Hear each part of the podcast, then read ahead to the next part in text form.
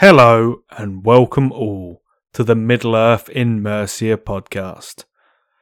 Episode 11 Chaos in Ardacon.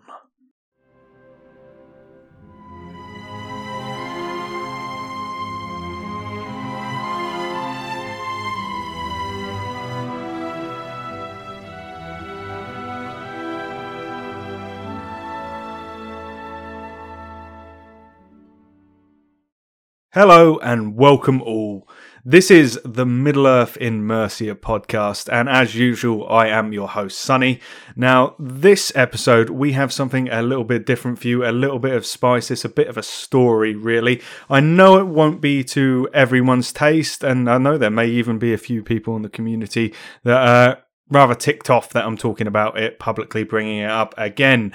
Uh, but I think for the majority of you, this is going to be something interesting, and uh, I think we can have a good conversation about it. Is why I wanted to go into it. Uh, if it's not to your taste, come back next episode. It'll be the usual uh, content, uh, tournament reviews and whatnot. But I'm aware I haven't put anything out for a little while, and I know that's not terribly unusual for me. Um, you know, I make no apologies about it. There's been more important things going on, unfortunately, and uh, I've just had to put my time into that. But I have found myself with a Saturday, and I thought, hmm, do I have time to uh, do a full tournament review? Which we have got a stack pending for you. Uh, don't worry, that content will come eventually. But I thought perhaps I don't have time for that. But there is this topic I want to talk about, and it sort of ties in to a few thoughts uh, I've been having. So I thought, yeah, why not? Let's uh, put something out there. I can see there's still a hunger for the podcast. I can see you, my loyal listeners, are still out there listening to it uh, in surprising numbers. And yeah, I wanted to put something out to reward you. And as the title suggests, there has been controversy once again at Ardacon, the largest Middle Earth tournament in the world. Uh, once again in the singles. Now, uh, those of you who followed Ardacon for a, a, number of years will know that that's not particularly unusual at Ardacon. Um, there's been various accusations over the years. I think the most notable one in recent years was that there was a big discussion about uh, slow play. But this year, I think things have maybe taken a more serious tone. Uh, the accusations are slightly less of a grey area, and there does seem to be a certain amount of anger uh, about uh, from those that were at the tournament. And um, yeah, really, this sort of ties into thoughts I've been having about tournaments recently because I've I've been going to more and more tournaments. Uh, I, have attended my first GBHL 100. I know Ardacon now is GBHL 100, uh, but uh, I, I've attended more competitive events, is what I'm saying. And one thing that I have been observing and hearing secondhand from people that I attend the tournaments with is and I don't know whether this is an increasing trend or just something I'm being exposed to more through going to more competitive uh, tournaments, but is bad behavior and particularly unsportsmanlike behavior really centered around those who would be considered competitive or elite players. I, have seen a few things, I've experienced a few things, and like the things I've sort of seen, it, it's not really enough to come and sit down on the podcast and be like, "There's this and this and this." Yeah, just I, I've seen a few things, and then I've been chatting to people that are quite experienced, and you know, people saying, "Oh, yeah, it's not it's not unusual at the the big events that sometimes the TOs literally have to sit at the table with them uh, because that kind of thing can happen." Like myself, I would say that I'm trying to sort of become an intermediate player, somebody that uh, can, when they have a good day, have the opportunity to uh, win a tournament. And, you know, maybe in the future it would be an ambition to be a tournament regular and be doing well. And this is just something as part of my sort of ter- tournament journey that has given me pause for thought. So that was sort of where my mind was when this story caught my eye and I thought we could have a conversation about it. I think with the majority of popular games of this sort, table tabletop warfare, uh, you tend to have a trickle down economy from the tournament scene, from the competitive scene. And I think that in Middle Earth Strategy Battle Game, we are particularly vulnerable to this because of the success of the GBHL because of the extreme success of the GBHL, so much of the communi- community is tied to the competitive scene. And yeah, we do have this division of GBHL 100s, 90s, and 80s, but you can often see the same faces at an 80, a 90, and a 100. And like hobby communities all across the world, I think we should discuss it when we see a trend that perhaps is concerning us. And I think the topic we're going to talk about today is a good example of something that's happened. I think we should talk about as a community and maybe think about how this is handled in the future.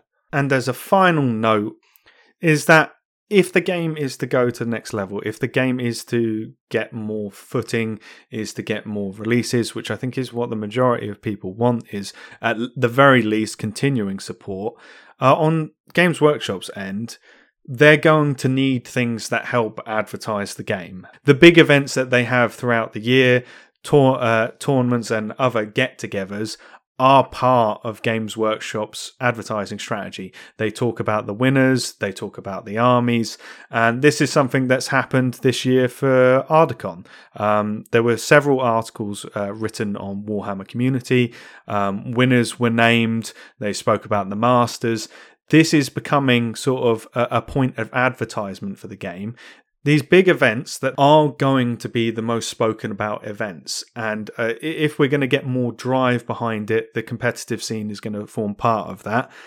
And how these players behave in their games, particularly sportsmanship as well as tactics, whether they're un- underhand or open, the armies they use, it is all going to have an effect in the long run on the wider community. And to those that refute that, I would point you to 40k, where the behavior of a relatively small part of that community has become incredibly prominent. And I think that's something we need to watch out for because 40k can afford to miss out on those players that are off put by this this opinion that many people hold, whether it's justified or not. Now, I think we've done a good job there of setting the groundwork for this conversation, so I will delay no longer. Let's move on to the story itself.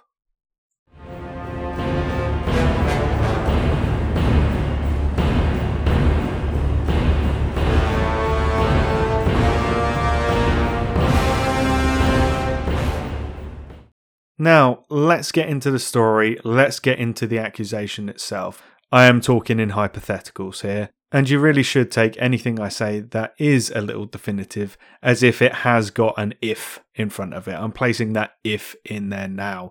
If this happened, if this is true. I will give my opinion on the probable truth, but please remember there is an if on all of this. But let's move on to the actual brass tacks of this story. So, Ardacon, it's Sunday. It is the final game of the singles uh, tournament, uh, the big one. This also forms part of the World Team Championships, so kind of a big deal. The top tables at Ardacon are held in the upper sort of balcony area. That's where we are. We're centered around tables one, two, and three. Players on table one find themselves in an excellent position. Both players at table one being extremely experienced on the UK tournament scene, are no doubt acutely aware that they need to not lose this game. If they finish the game with a draw or better, their likelihood of moving on to the championship table is incredibly high. At Ardacon, when all the standard games are finished, those in positions 1 and 2 move on to a final tournament round, and this is what they're playing for. Now, what typically happens at these large tournaments is with so many players, the top five will typically have a very similar record, and it is not uncommon for in these final games for positions to be leapfrogged because ultimately as is the outcome with most games, you have a winner and a loser. So it's fairly typical for at table one, you have players one and two one of them loses, that person then slips down to three because the winner of table two, who was in third position, leapfrogs them. That is not uncommon at these tournaments. Now, as it turns out, the result of table one comes in, and it's a perfect draw. with both of them also having achieved their oaths. An oath at Ardacon is sort of like a secondary objective. If you achieve it, you get an extra uh, victory point. So, pretty much the perfect outcome for both players. They're able to gain the most amount of victory points possible while both of them advance to the championship round. Now, this in of itself isn't terribly unusual. Both players must have gone into the game aware that all they needed was a draw depending on the scenario, it, it, it's not impossible that the game would result in a draw with both players uh, unwilling uh, to take an avert risk to win the game, knowing that they begin the game with what they already require. However, both of them, you know, having their oaths, that maybe does raise an eyebrow. But again, not unusual. Um, not something that would be considered totally unexpected. However, this is where the story gets more complicated.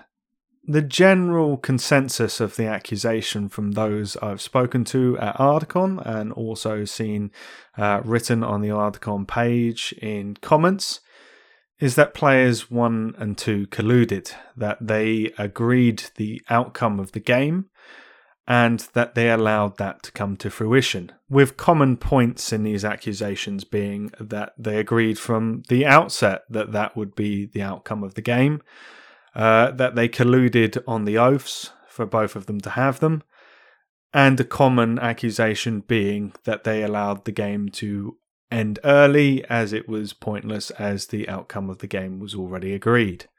Obviously, if this were true, these accusations, that would be considered match fixing and would be in direct violation of the final point of the Code of Conduct in the current rulebook on page 15, which states never fix the outcome of a game for any reason. I would also suggest, if this were true, that it would also be in violation of the two cardinal rules of the Code of Conduct, which are always be polite and respectful to your opponent at all times at a tournament. All the other players are your opponents. Um, fixing the outcome of a game, fixing the outcome of a game so that the table below you has no opportunity to challenge your position in the championship round would obviously not be polite and respectful. And the other cardinal rule of always tell the truth and never never cheat. Uh, I think it goes without saying that match fixing commonly in competitive circles is considered cheating. So, excluding sort of being openly abusive at the table to other people in some way, probably as serious an accusation as can be made at a competitive tournament. Now, at this point, you, like I, having that level of information, although the accusations are very serious, should obviously be taken with a fair amount of skepticism it doesn't seem impossible that both players could come to the table. They could not want to take any risks, and they both wind up sitting in a corner of the table for an hour and a half. And if that was all there was to the story, I, I think I would I would agree with that statement. I would just have to be like, well, it just sounds like the people at the lower tables were disgruntled that it wound up being a draw, but entirely understandable that that could come about. Now, I spoke to people who were at the event, and they more or less told me that the accusations were true, but I couldn't find anybody amongst my circle that had a direct line who witnessed this or who was very close to it, who was up on that balcony area and actually witnessed firsthand what went on. And if that was all I could find, I would have never brought this to the podcast. However, things took a rather public turn on the Ardacon Facebook page.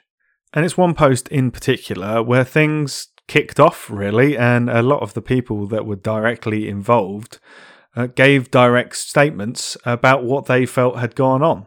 And it's really on that basis that I'm going to take you through what the story was there, because then you'll have to make up your own mind on this. But I found what was written there rather compelling and quite interesting. Now, before we really delve into this, I do want to just highlight, obviously, because it's not something I've done in the past, that I am actually going to be talking uh, directly about the individuals involved in this. And the reason for that is that without the full context of actually what was going on and that this is players one and two, it's impossible to tell the story really. And this is such a public event. I mean, the, the winner and second place were written about on Warhammer Community.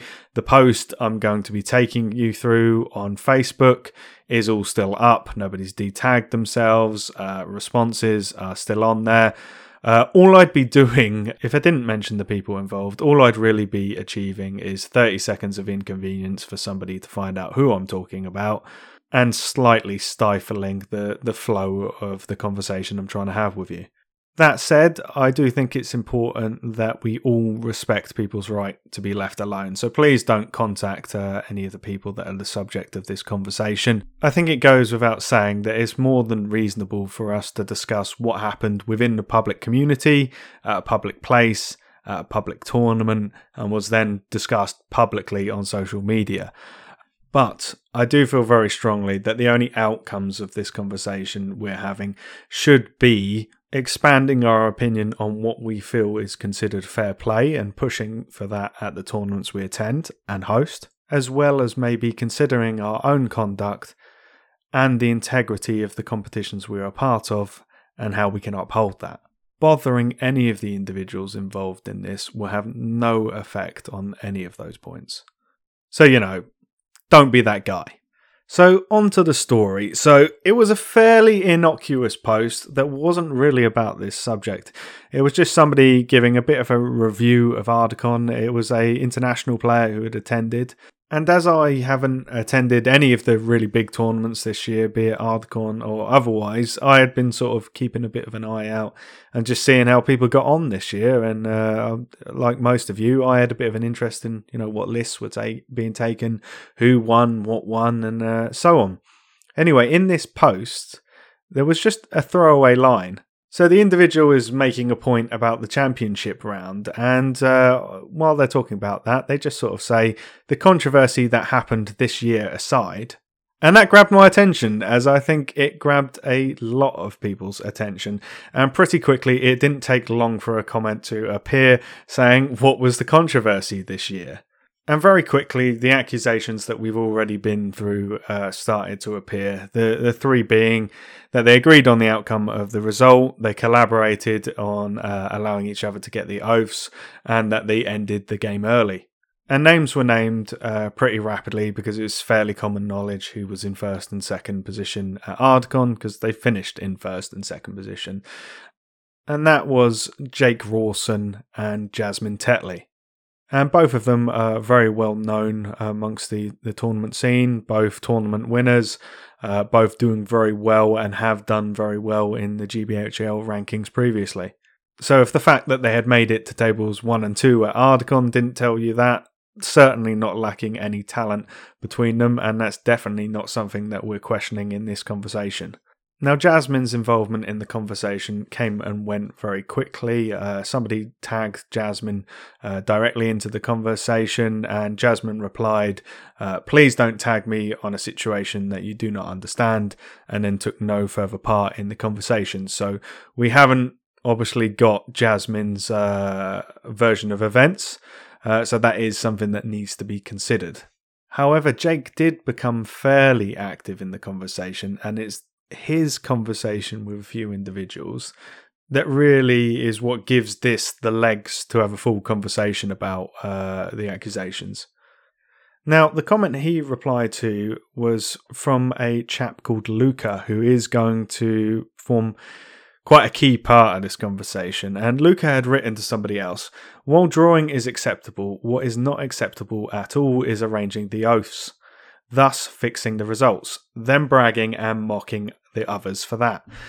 And I assume this must have felt like a comment too far for Jake because he didn't reply to all the comments, but he did reply to this. And he replied directly to the individual, uh, Luca, saying, Not sure what you've heard, but I can assure you I would not lower myself to mocking anyone in any circumstances. People are entitled to think whatever they want about the outcome of the match and the weekend, but the best thing about the hobby is the relationships I've built with the people I've met over the last two years, and anyone that knows me will attest to that.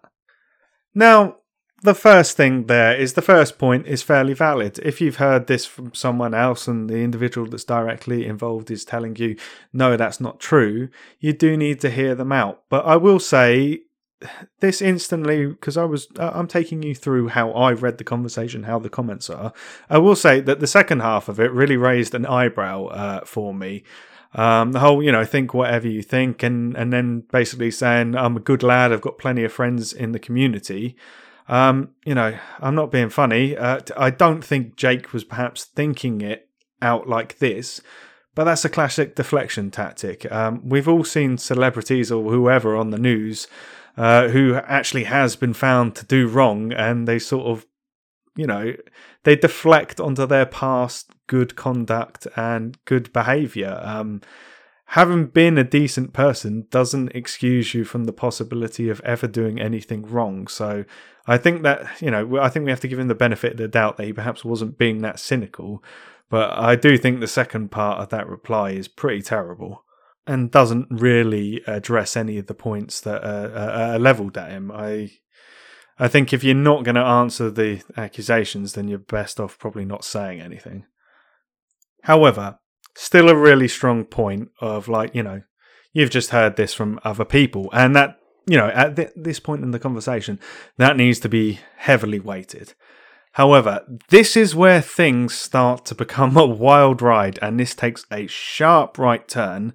And for me, this is where this became just a bit of bickering on the internet to hang on, there could be more to this.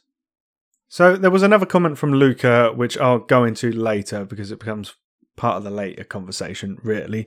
But Luca writes the following uh, post directly to Jake, which is I haven't heard. I witnessed directly everything since I was on table two. I witnessed the ridiculous fight between a hobbit and a corsair, victory for the hobbit, and how you left the table after an hour or so. I witnessed how you and Jasmine turned to Michael and me, who I assume was the opponent uh, Luca was playing, and how you joyfully explained how impossible it was then to reach the two of uh, you, unless Michael scored a 12 0 with Oath. You explained uh, us how you both had magic- magically reached your oath, and how the 3 3 was perfect for both. All of this with a self satisfaction and mocking smile on the face. Maybe the mockery wasn't intended, but that's what transpired to me. I had a great tournament. I had the chance to see so many foreign players and friends met around Europe for the game.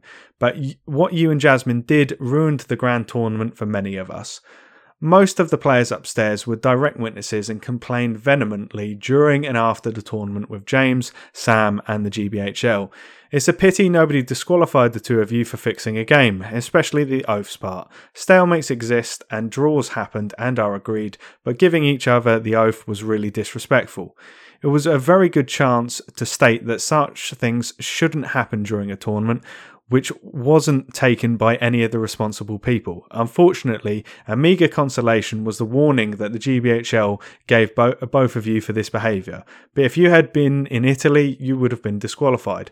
I'm sure that in the moment you haven't realised the gravity of the actions, and from what I hear, you are a great lad to play and hang with. Nonetheless, I believe you could have apologised afterwards. Fixing a game is clearly against the explicit rules of our game and sportsmanship. I hope you can realise that. Unfortunately, a great result as winning Ardcon is now dirtied by this. I wonder if it was really necessary. I leave the discussions about the GBHL teams and individual championship slash league to the ones participating in it. The fact that the team where you both are gained a lot from this adds on the single tournament ranking itself. On a side note, if you arrange the result of a game, at least don't turn around and tell everyone. A little decency that could uh, have helped reduce the noise about it.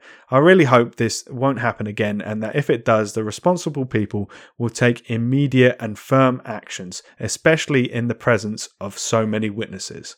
Now, that's quite a long and impassioned statement from Luca there, and I think before we unpack that, we are better uh, just reading Jake's next full statement that he makes to him, uh, because I think the these are the two main statements, and taken as a pair, I think we can address what we think in conclusions better with both of them. So Jake replied, I'm sorry you feel this way. The fight between the Hobbit and the Corsair was a harmless encounter in an otherwise eventful game, completely unaffecting any outcome but bringing a little bit of fun to the stalemate. We all love little moments of heroic feats, like a Corsair dying to a Hobbit archer, so not sure why this would be noteworthy as a complaint. Of course I was joyous. I had just potentially reached the finale of Ardacon. To say that I shouldn't have been happy seems a little silly. But if there was any misinterpretation here, it was purely joy at the potential of my success, not at the failure of others. And I'm sure you're aware from being a player on Table 2, oaths are an easy thing to predict based on your opponent's army. Neither myself nor Jasmine wanted to engage in that scenario, so I logically predicted that she would select one of the maneuvering oaths and I would want to do the same. Therefore, I vetoed the one that I would want to go for so that we weren't competing over the same thing. This is how we were able to achieve the oaths not through conspiracy, but through an understanding of the game and the opponent. If we truly wanted to fix a game to lock other people out of the final round, as so many people have suggested, why wouldn't we fix it so that we both scored matching VPs to guarantee this, such as 5 5? The game ended nil nil because neither of us wanted to risk a situation that swings to a loss, hence why it was ended after one hour of going nowhere. I'm sorry that your weekend was ruined by something that supposedly happened on another table, but as I say, Everyone is entitled to feel how they want about things, hence why I'm not telling that you are wrong, I just wanted to explain the facts as I understand them. Now, sorry, there is one more comment I'm going to read, uh, and then we will actually get into it. So, Luca responded, I can understand your reaction was genuine. I can understand the stalemate. Regarding the oaths instead, you let each other achieve their own, and that is unfortunately the fixing. I was there. I saw how you both rotated through the field by 90 degrees to conveniently reach the token and the other side of the field. Playing a game is also trying to deny the other victory points, which didn't happen at all here. You didn't need anything else than the nil-nil number of victory points is so low on tiebreakers. The rules are quite clear but haven't been applied. After all this mess though, I'm sure that in the future you'll be above any doubts. This should be a message to say, let's play and not scheme to win. There's no happiness if the victory is smeared. A pity again, as you could have probably won anyway. Hope to play you sooner or later too. I'll stop this. Uh, I'll stop discussing this matter further. And uh, yeah, there were no more comments from either Jake or Luca after that post. Now, there are a number of points to unpack there, and I hope you can see why I've read both in such detail. Because it's ironically only with Jake's responses that a lot of this actually starts to build the picture of what is the probable truth. If we just had Luca saying what he said and nothing from Jake, um, this would be a lot more muddy water, but he actually confirms quite a few things unintentionally, I think, uh, in the post he made to Luca. Now, the first thing I think we need to address before we do move on to those points that have been made and the responses we've had is the rather explosive initial statement from Luca of, No, I didn't hear from anyone. I was there. I was at table two. And that really does make Jake's initial comment look rather bad. Um, because he is very dismissive in that. He doesn't address any of the points or accusations that have been leveled at him. And then the fact that we've got somebody that's saying, no, I, am a witness. I was directly there and brings up so many details. And then he's forced to go in and address some of those details. I, I, I don't know. It starts to build a picture for me. Um, you will have to make up your own minds. But the the fact that tax are changed, that narrative changes for one of the individuals when new evidence is brought forward, that sort of does add to my mind that that first comment was a deflection tactic. You, as I say, will have to make up your own mind. But going into it, assessing those points, that's kind of what I'm thinking. Now, there are some sort of surrounding uh, comments that we will get on to further on, but I think the three points that we need to sort of assess and the responses that were received that are sort of the basis of this game was fixed. Um, the three of them are really the the Hobbit fight, the oaths, and ending the game early. So we're going to go through them now. The Hobbit fight, um, you know, we've just like I said earlier, with just Luca's comment, it, do, it doesn't seem like there's a lot to it, but Jake confirms that happens. Um, he very, you know, th- that happened. That is undeniable because we've got it from both sides. That a, a Corsair went out and for some reason just had a one on one fight with a Hobbit. And as Jake puts it, he said it was to break up the monotony of the game. Now, I think we've all seen at lower tables or maybe GBHL 80 events, somebody suggest, come on, my thing fight your thing, it'd be cool. Uh, you know, maybe at more theme events, that kind of thing is, is fairly common. But in a game where it's very tight, you're both trying to get to the championship round at a huge event, probably the biggest uh, Middle Earth event in the world. That seems an unusual thing to play out at that table um, without a direct agreement to be like, you know, this isn't going to get any bigger. Shall my guy fight your guy? And at best, to me, in the context of the table and the event, that does at best seem a little inappropriate. And I think more specifically to the conversation we're having, I think we can infer that it suggests that there was at minimum a conversation going on between the two players about what was going on in that game. Now, as I say, this thing by itself I don't think is damning, but it opens the door to giving credibility to other suggestions, in my opinion. And I don't think that Jake's response again is terribly ho- helpful. I mean, he's got a laughing emoji when he's talking about why is it noteworthy as a complaint.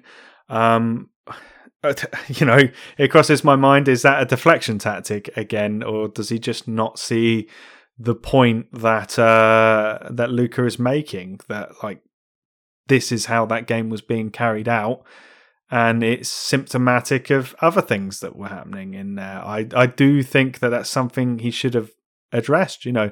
How did that come about? Did you know did you just walk the guy out there and some and uh, then jasmine walked their person out there?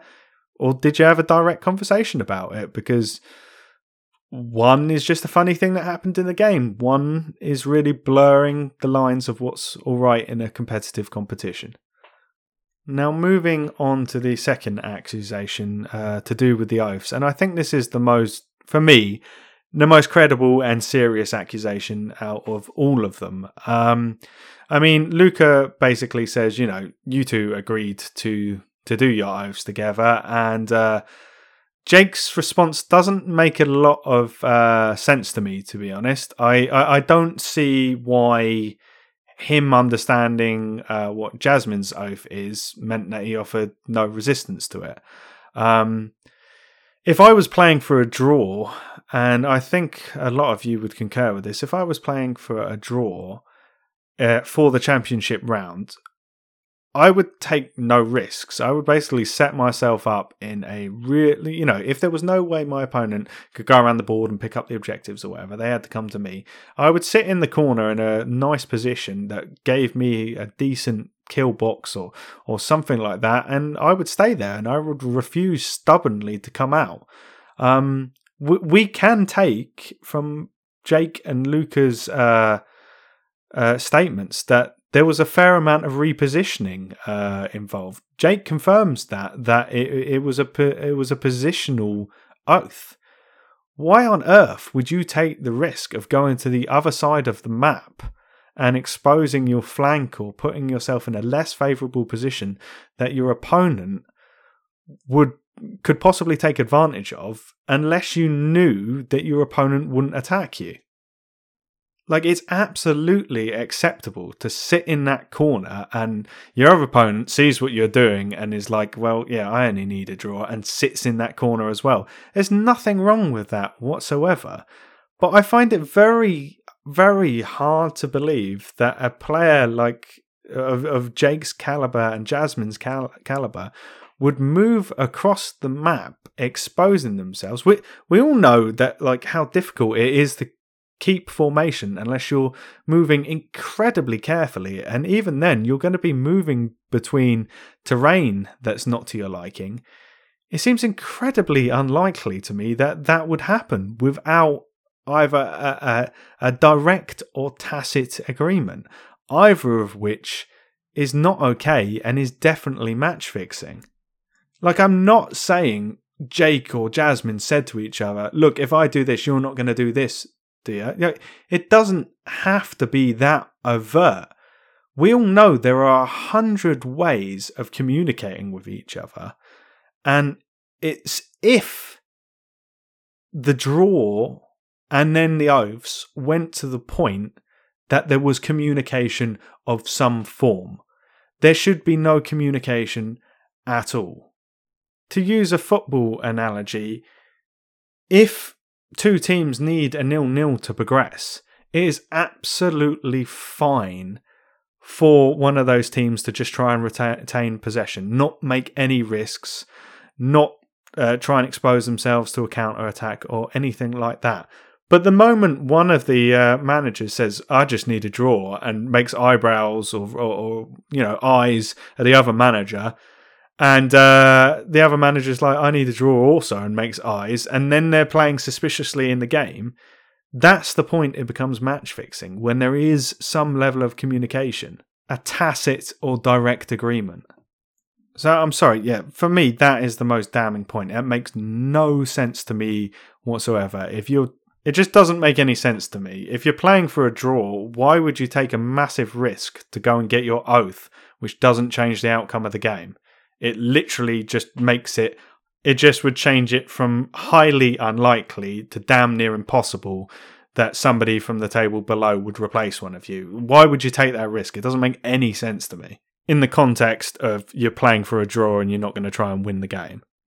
I would go as far to say that I think Jake's explanation on that is a little insulting to expect anyone to believe that there wasn't some level of communication on that the final point is on ending the game early, and yeah, really for me, I I, I think this just doubles down on all the points I've just made. Um, it's absolutely fine to be like, I'm going to sit in this corner and whatever, but I mean, let's just say it how it is. That seems suspicious as anything that you both just got your oaths and you're ending the game early.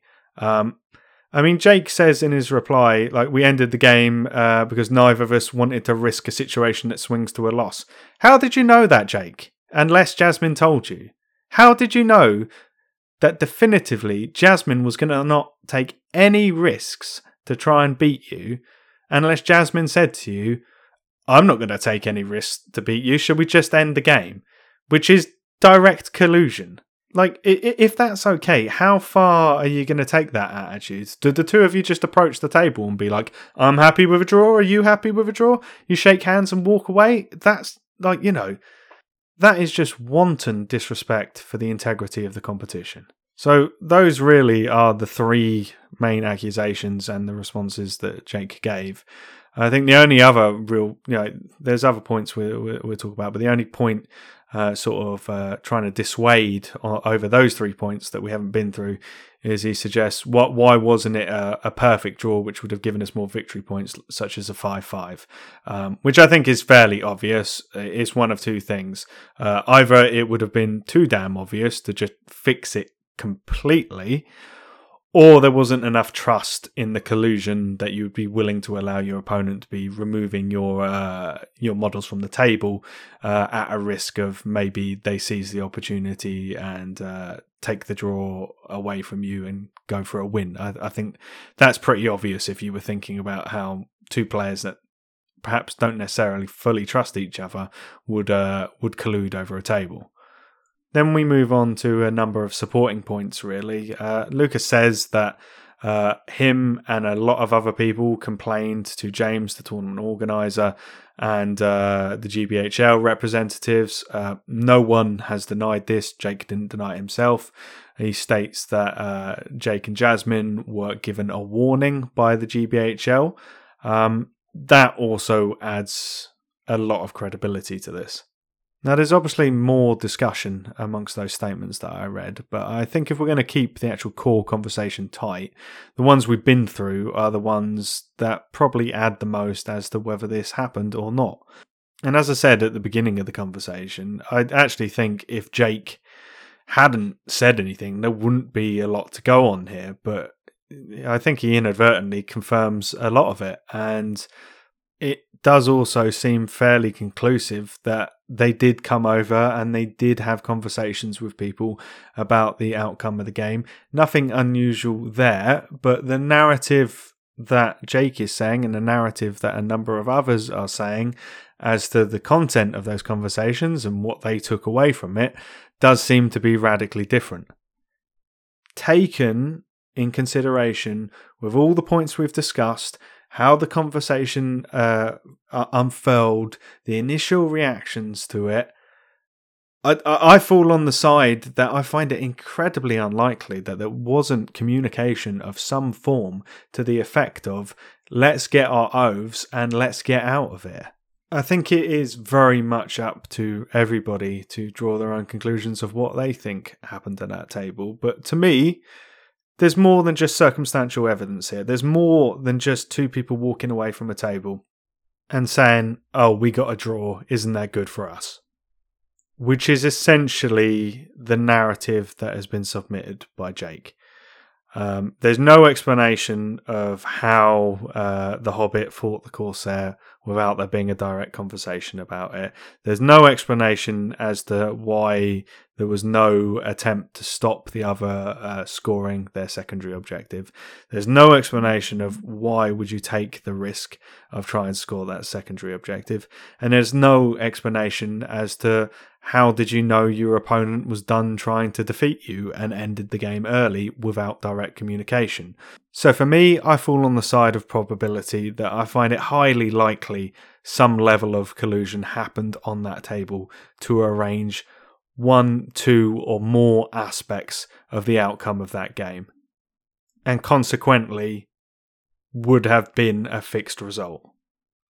It equally sounds to me that it's highly probable that, you know, both of those players had played to a high degree of skill and deserved to be on that top table. And it sounds like that they've let themselves down at the final hurdle. Both of those players were going to have to face down in the championship round anyway, so I don't see why they couldn't have just done it then and taken their chances against whoever they got and, you know, respected the integrity of the event as well as played in a manner that respected their fellow competitors and the fact that they had tried very hard to get into the position they had found themselves in. I mean, on other posts and Luca himself, there were quite a lot of accusations levelled towards Jasmine that this isn't necessarily the first time this has been an issue for her, and that sh- it sounds like based on comments that there's perhaps a pattern of behavior.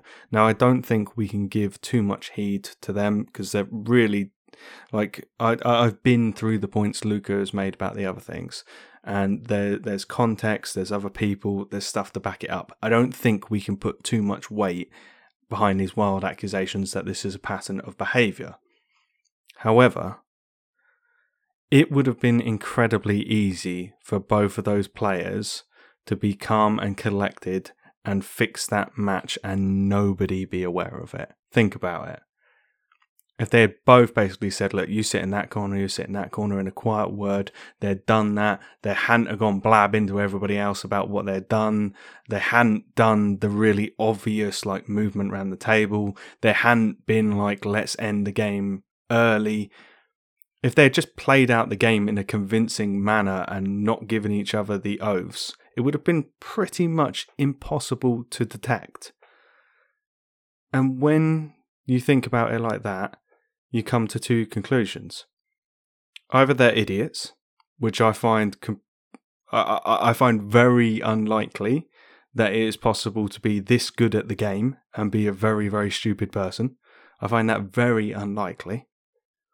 Or they have a very high degree of arrogance over their behavior to the point that it suggests it's not the first time that it's happened, that it's not the first occurrence. You often hear the phrase, like, or, or, or the story about, you know, the shopkeeper that he, he's got a woman that's worked for him for, for 20 years and he catches her red handed one day, uh, taking, taking money out of the till. And there's a discussion later on, and he, he fires this person that's worked for him for 20 years. And the justification is, it's not the first time she stole from me, it's the first time I caught her. And that kind of feels like, you know, maybe that's the situation we're looking at here. Why wouldn't you be more subtle? Why wouldn't you be more cautious? They seem to have done a lot of things to draw attention to their actions. And I think it's only the fact that it's happened at such a high profile event. This is so different compared to your average GBHL 100. There are so many people going. James is probably handling so much cash to actually make the event ha- happen. It's somewhat got an association with Games Workshop. They write about it on Warhammer Community. They've written up a post about the winners, the second place, and and so on. I think it's only because of all that that they seem to have been caught. And then to exacerbate things, obviously one of them had to go on to win the event, and Jake won the event, and he is now got a perfect score on the GBHL league. He has a 400 out of 400 uh, score. Uh, the person in second has 395, but obviously that means they need to go away and win another GBHL 100 to even challenge him. I don't know what the tie break is. Um, and I think this is a terrible situation for the league, really. Um, I think it's a terrible thing for the players to have uh, have done for the to themselves, really. Because uh, I agree with Luca. Um, there is forever going to be a large contingent of people that don't consider that uh, that Ardacon win legitimate. I don't consider it legitimate, and there will be many others that feel the same. Um, if he goes on to win the GBHL league again, he's done most of the work over the year. I wouldn't consider that legitimate without a valid punishment being handed down. Um, and Jasmine, I feel, has also muddied her reputation if these accusations are true. Uh, as as I say, I, I, fall on the side of probability that it sounds like to me that these accusations are probably true, that there is some level of truth to them. I find it unlikely that there isn't. But on that note, I'm going to stop talking about the individuals specifically, and I'm going to move on to talking about how this situation was handled what it means for the league, and what I think it means for for, uh, for the community and the competitive game.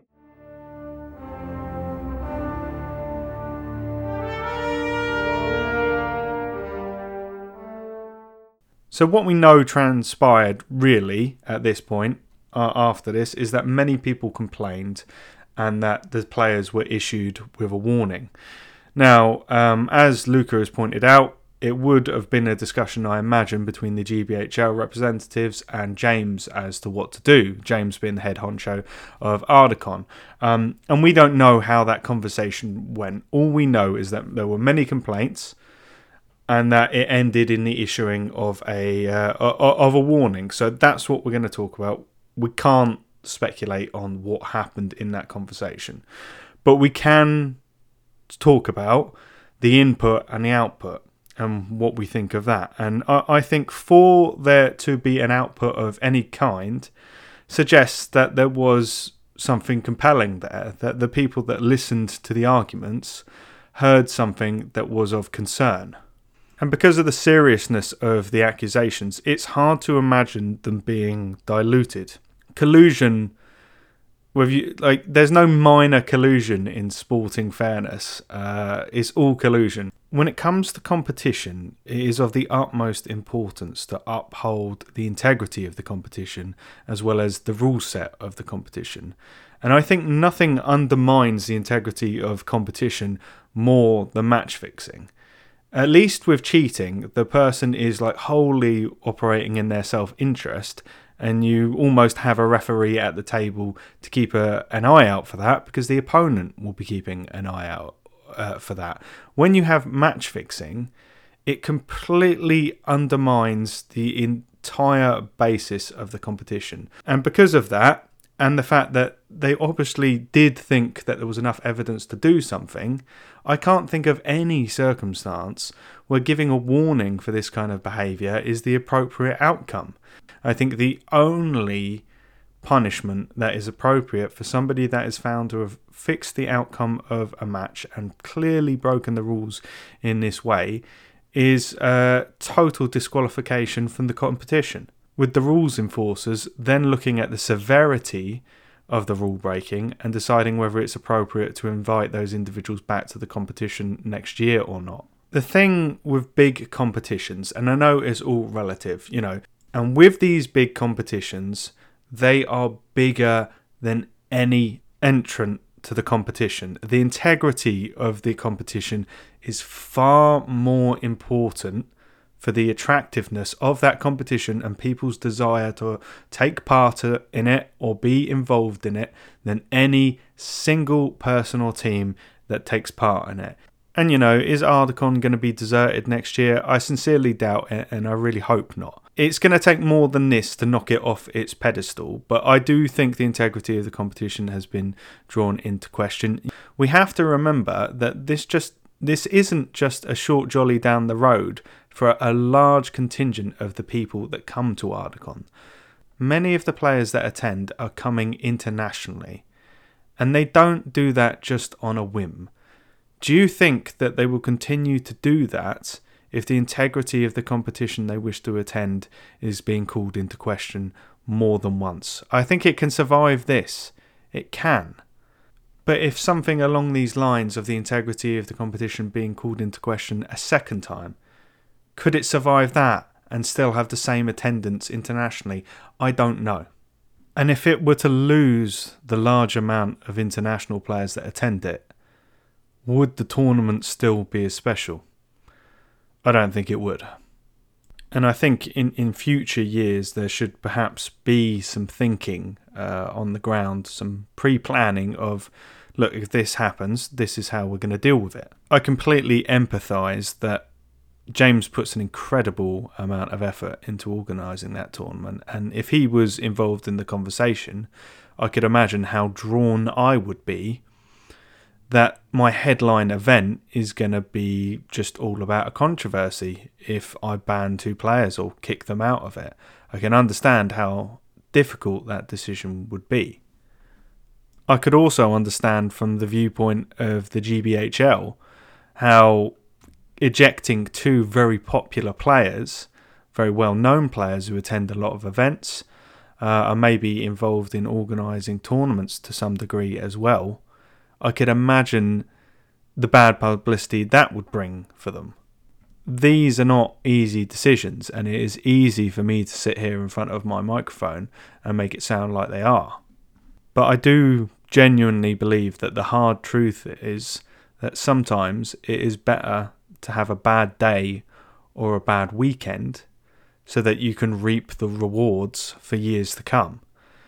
And in this instance, I think there has been a bit of burying something that's unpleasant and doesn't want to be dealt with. And if something similar happens in future or continues to happen, the consequences of having not dealt with it here and now could be more severe in the future. I very recently attended my first event since Ardacon, and at the time of recording, that was something like a month after Ardacon, and I heard, I had people make jokes to me, and I heard, overheard other people making jokes about match fixing. There has already been an effect on people's opinion of the integrity of the league. Now, does that yet extend to people choosing to not attend tournaments? No, and I wouldn't pretend that it does.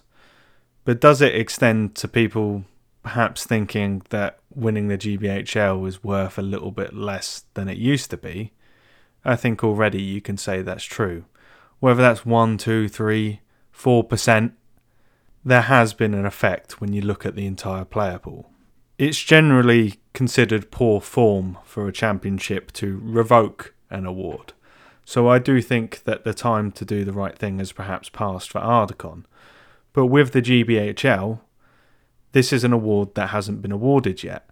And I would suggest that it would probably be appropriate for those on the executive to consider whether any action should be taken. And these actions shouldn't be based upon whether somebody's a good laugh, whether somebody's your friend, whether somebody's somebody that you've had a good game against. It should be based on the accusations and the level of evidence that is available to you. People quite literally in this country and around the world go to prison on the basis of being judged by a panel of their peers based on the testimony of people that were there and what they witnessed. We have access to the internet. It would not be hard to look into this and perhaps a panel of five or six of the executive or people that are from trusted positions and do not have direct personal connections to those involved to assess the information available to them and decide whether any action should be taken. I've heard some people refer to sort of like, did this happen, did this not happen, as a just wild speculation. But I'm sorry, if you've got 20 people who literally don't gain anything out of it, saying one thing, and then you've got two people who do have something to gain from it, saying another thing, I think you need to take that really seriously and weigh up, as we have done in this conversation, on the basis of probability, what is likely to have happened. And the final counter argument I think is likely to be brought against this, uh, that I have heard in the past, is it's just toy soldiers. Don't take it so seriously. Which I think, when you weigh things up based on their merits, is a reductive argument. You can apply that argument to anything.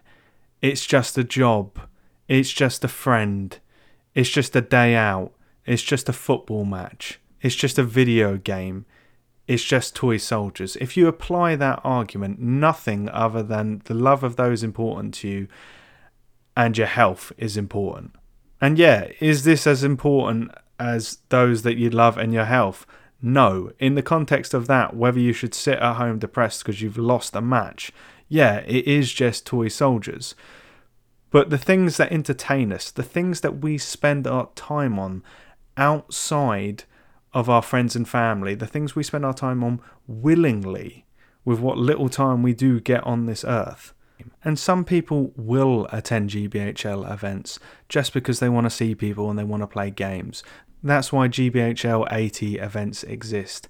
And some people, like myself last year, will go to Ardacon without a hope of winning, just wanting to attend the event.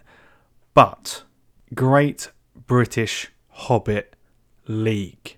League, a group of sports clubs which play each other over a period for a championship. Ardacon, home of the World Championships, World Doubles Championships, World Team Championships, and SBG International Masters.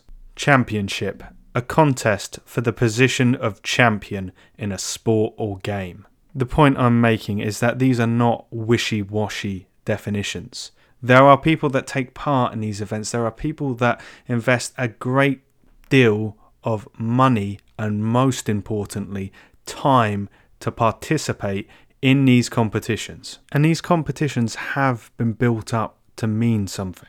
And I'm not going to be winning either of these competitions anytime soon, and probably never. But there are people that are trying their best, who are playing honestly, who are abiding by the spirit and the letter of the rules, and they deserve to have them upheld.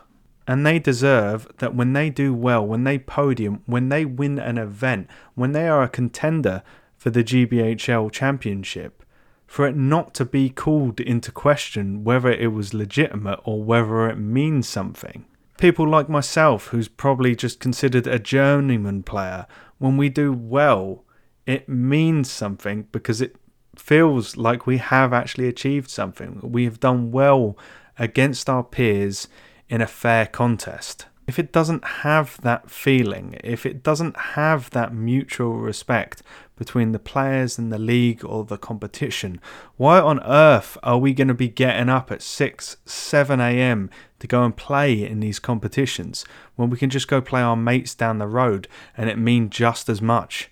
And you may have noticed that I have, as we've progressed through this, stopped talking about the individuals involved. I've stopped talking about the specific championship that's involved, and it's because they don't matter. What matters is what happens next and how people react to poor behaviour or rule breaking. And I'm sure we have all seen instances of it, and we have all just shrugged it off and gone home and not said anything about it because it's easier and it's easier to move on. And in a large amount of examples in life, that's probably the right decision. But the thing is, is that we love this community. We love the GBHL. We love events like Ardacon, and we're going to keep going back to them. And so are the people who are lowering the bar on standards of sportsmanship, fair play, and behaviour. And should these people be harassed? Should these people be called names? Should these people be bothered? No, none of that. We don't lower ourselves in terms of our own behaviour to that level. But what we can do is sing the praises of TOs that rigorously enforce the rules and are not afraid to step in when somebody goes across the line. What we can do is encourage those tournament organisers to do better who are struggling to have a firm footing on poor behaviour. What we can do is encourage our friends to only attend events of tournament organisers who are not afraid to enforce the rules without bias or hesitation. What we can do is take up the opportunity that the GBHL procedures encourage us to do anyway when there is an instance of poor behaviour, cheating, or anything along those lines that's not been dealt appropriately by the TO is bother to write that email to the GBHL informing them of the events and why you were dissatisfied. We've all done it. I've done it. Not written that email, not followed it up because it's easier just to move on. I have absolutely no doubt that most, if not all, of the executive of the GBHL want the exact same thing we're talking about here. So let's help them out. Let's make the great in Great British Hobbit League more than a name. When we see these poor behaviours, let's highlight them. These people are doing this in their spare time, and we can't expect them to do everything, be everything, and be everywhere. I imagine it is a lot easier for them to deal with a situation when they've got six different occurrences from six different people reporting the same poor behaviour from one individual. So that's all I'm saying. This isn't a witch hunt. Let's use the mechanisms that are available to us that seem perfectly fair to me and let's see what happens. Vote with your footfall in terms of the tournaments you attend. Call the TO over when you think someone is bending or breaking the rules. Highlight poor behaviour to your TOs and report instances that you believe haven't been dealt with appropriately to the league executive. And I hope it goes without saying from you having listened to my tournament reports and that you all out there know as well from the tournaments you've attended that the vast, vast majority of people play this game with an exemplary level of goodwill, sportsmanship, and kindness to their fellow man. And that's why some of these big tournaments and the league itself have grown so rapidly in prestige and begun to mean so much to so many people.